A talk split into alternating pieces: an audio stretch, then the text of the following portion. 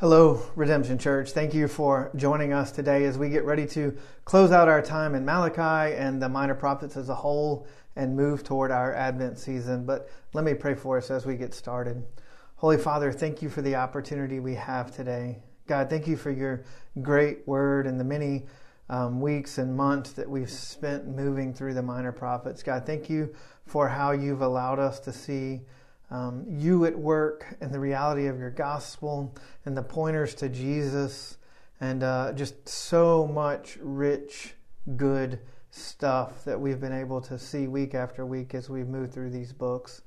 God, I pray that you would close out our time today in Malachi, God, with a sense of joy, a sense of longing for what's next in the story, a sense of um, just great gratitude and thankfulness as we think about our great Savior, Jesus.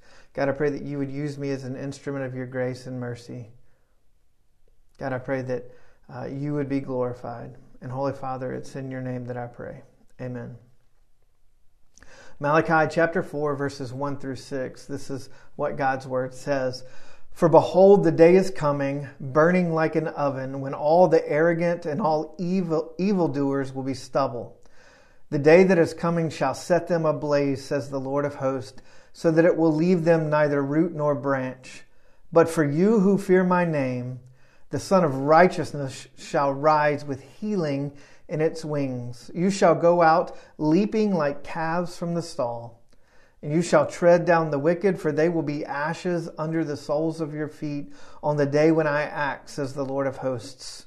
Remember the law of my servant Moses, the statutes and rules that I commanded him at Horeb for all Israel. Behold, I will send you Elijah the prophet before the great and awesome day of the Lord comes. And he will turn the hearts of fathers to their children and the hearts of children to their fathers, lest I come and strike the land with a decree of utter destruction. The idea that dominates this last chapter of Malachi is the idea of the day of the Lord. The day of the Lord has been referenced many times throughout our journey um, in the minor prophets, and that idea shows up again in Malachi chapter 3 and it extends into chapter 4. So much so that four times in these first six verses, or, or the six verses of Malachi chapter 4, the idea of the day of the Lord shows up. And the day of the Lord sometimes we see that in scripture with that exact phrase, or maybe just a reference to that day, or a reference to the day, or a reference to a day, or something similar. But it carries with it this idea that God will bring blessing to his people, and conversely, that God will bring justice and judgment to the evil and the wicked of the earth, and even to his own unfaithful people. And, and the when of the day of the Lord is a little bit nebulous because in the minor prophets, we often see that this day is at hand, uh, especially as God's people face discipline of some sort or are exiled for um, their idolatry and injustice. But there's also a future component to the day of the Lord, a, a now but not yet component to, to the day of the Lord. So that the day of the Lord is really about something bigger. It's about God being at work one way or another, both for his people and against their enemies. And so sometimes that means he disciplines his own people. Sometimes that mean that means he rescues his own people. Sometimes it means that he blesses his own people. But it also means that we see God defeat their enemies or bring judgment to Israel's enemies as well. But the, the day of the Lord ultimately is about God being active and going out on behalf of his people. And much of the Old Testament's hope is wrapped up in this idea that God will rescue his people on that day because of his promises, his covenant promises to do so. And the concept of the day of the Lord probably found its genesis within the covenant promise that God himself gave to his people as he led them out of captivity in Egypt in order for them to become his very own people, his covenant people. And so Deuteronomy 32, 35 through 36 contains what many people think to sort of be um, the genesis, the origin of this idea of the day of the Lord. And this is what that passage says Vengeance is mine, and recompense for the time when their foot shall slip, for the day of their calamity is at hand, and their doom comes swiftly. For the Lord will vindicate his people and have compassion on his servants when he sees that their power is gone and there is none remaining, bond or free. So, this whole motif around that day in Malachi chapter 4 and throughout the minor prophets is much bigger than just some future thing that is going to happen. It's about God vindicating his people. It's about God ending all evil and injustice. It's about God having compassion on his people and extending grace to them. And there's so much wrapped up in this idea of the day of the Lord and the hope that comes with it um, that we could easily miss the weight of it all if we don't stop and reflect upon it. But the day that Malachi references here at least points to a time when God will defeat Israel's enemies and to trample them underfoot and bring great joy to God's people. It's a pointer to something fantastic. And that's what Malachi is doing in these first few verses. He's saying that there will be a day when all arrogance and evil will be burned up as if they were in an oven, in a furnace. And there will be a uh, also, on the other side of that, there will be a beautiful spring day when the sun will rise. We all know that feeling, uh, a beautiful day when the weather turns from cold to warm, and we just bask in and sort of enjoy the sunshine. A day where the sunshine and the light from the sun brings great joy.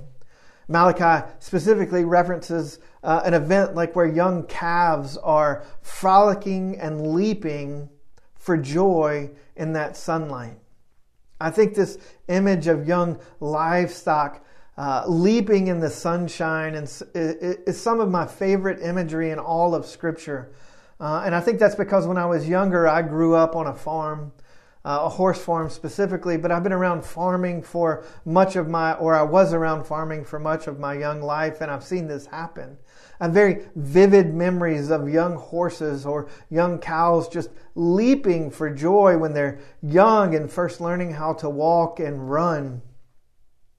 And that image of young calves leaping for joy is such a striking image, especially in the way that it's contrasted to the image of evil being burned up in a furnace, but also in the way that unadulterated joy is promised to God's faithful people when the sun of righteousness rises. And so I just I want you to hold on to this idea that the day of the Lord will be beautiful and joyous for God's faithful people, but at the same time it will be devastating for the arrogant and the evil. Malachi goes on in verses 4 through 6 to remind the hearers of the covenant requirement that goes along with the promises of experiencing uh, this great day of joy. He tells them to remember the law and statutes that came to them during the Exodus when God made a covenant with his people. And by telling them to remember those things, he doesn't just mean to mentally assent to them. He means remember them by putting them into practice and actually doing them.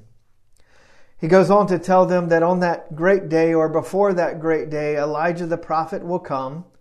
And then ultimately, the hearts and minds of both parents and children will be turned. Now, one of the reasons that we've gone through the minor prophets, the series on the minor prophets, is because the minor prophets can be pretty difficult to digest and deal with at times. And Ben realized that if we could move through the minor prophets and see the gospel, see the pointers to Jesus all along the way, then we would be building some gospel fluency in our own lives and in the lives of one another. And so, if we can do that in this part of Scripture that's difficult, we can do that in any part of Scripture, throughout Scripture. But chapter 4 of Malachi kind of makes it really easy to point to Jesus. Verse 5 says this Behold, I will send you Elijah the prophet before the great and awesome day of the Lord comes. If we were to flip the pages in our Bible just a few pages over, we'd see where Jesus says this about John the Baptist in Matthew chapter 11. and specifically starting in Matthew, uh, in verse 11 of Matthew chapter 11. Truly I say to you, among those born of women, there has arisen no one greater than John the Baptist. Yet the one who is least in the kingdom of heaven is greater than he. From the days of John the Baptist until now, the kingdom of heaven has suffered violence, and the violent take it by force. For all the prophets in the law prophesied until John, and if you are willing to accept it, he is Elijah who is to come. He who has ears to hear, let him hear. On this side of the cross, we know very well that John the Baptist was a prophet to Israel 400 years after Malachi. After 400 years of silence, John the Baptist shows up on the scene pointing directly to Jesus. And all of that Old Testament hope for a great day of the Lord. A day when, according to Malachi, all evil and arrogance will be burnt away. A day when the Sun of Righteousness will rise with healing in its wings. A day when God's people will leap for joy. A day when Israel's enemies and all wickedness will be trampled underfoot. John takes all of that Old Testament hope and he points it straight at Jesus the Messiah. Over and over throughout the minor prophets, we are reminded that the day of the Lord will be a terrible day of judgment for some. That's why in Amos, God told his people who were living unjustly to stop wishing for the day of the Lord. He says this specifically in Amos chapter 5 Woe to you who desire the day of the Lord! Why would you have the day of the Lord? It is darkness and not light, as if a man fled from a lion and a bear met him, or went into the house and leaned his hand against the wall, and a serpent bit him.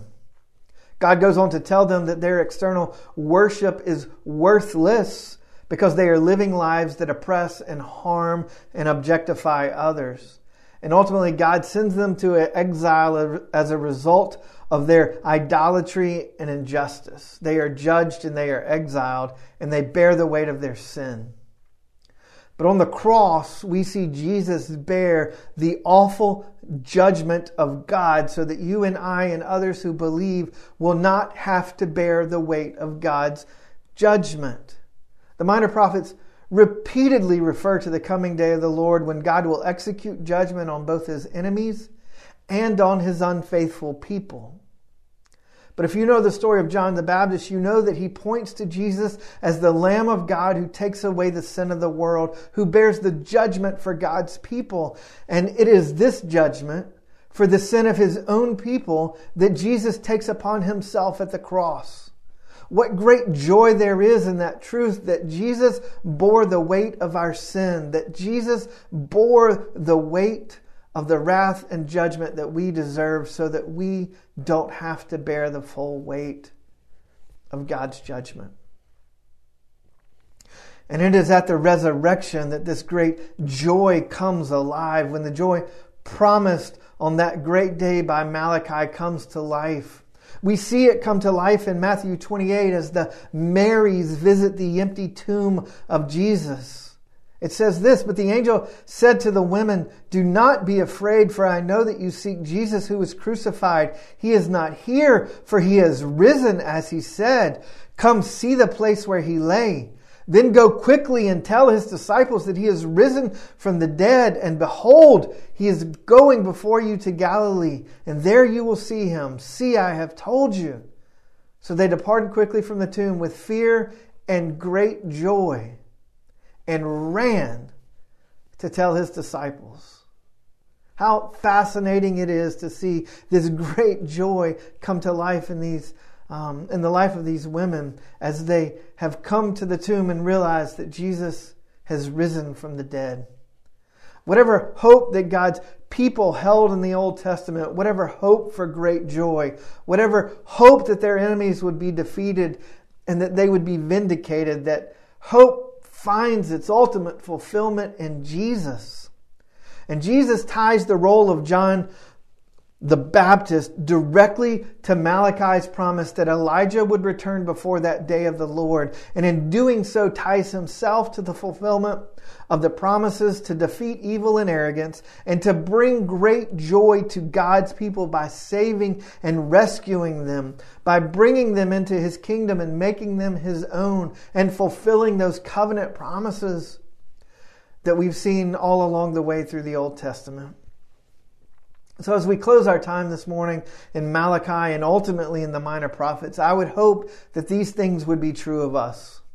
That as we see the depths of our own sin, that our hearts are prompted to confess and turn away from our sin and turn to Jesus. That as we see the awful judgment that our sin deserves and that Jesus experienced in our place, that our hearts are moved with gratitude that as we see the promises of salvation that we now experience through the resurrection, that our hearts would be filled with great joy and full assurance of the work of Jesus.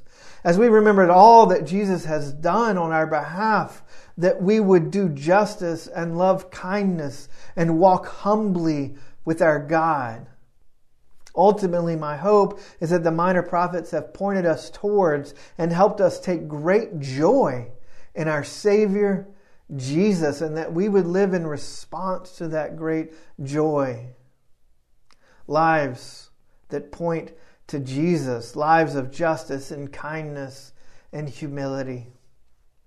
Next week, we'll be turning the page in Scripture and beginning our Advent season with the understanding that the long expected Messiah is the fulfillment of all of God's promises. But this morning, I just want to close our time together by hearing what John the Baptist's father had to say about John and Jesus as he ties the promise of Malachi to the events that unfold at the incarnation. This is Luke 168 through 79, and this will close our time together today. Blessed be the Lord God of Israel, for he has visited and redeemed his people, and has raised up a horn of salvation for us in the house of his servant David, as he spoke by the mouth of his holy prophets from of old, that we should be saved from our enemies and from the hand of all who hate us to show the mercy promised to our fathers and to remember his holy covenant, the oath that he swore to our father Abraham to grant us that we, being delivered from the hand of our enemies, might serve him without fear, in holiness and righteousness before him all our days. And you, child, will be called the prophet of the Most High for you will go before the Lord to prepare his ways, to give knowledge of salvation to his people, and the forgiveness of their sins, because of the tender mercy of our God, whereby the sunrise shall visit us from on high, to give light to those who sit in darkness and in the shadow of death, to guide our feet into the way of peace.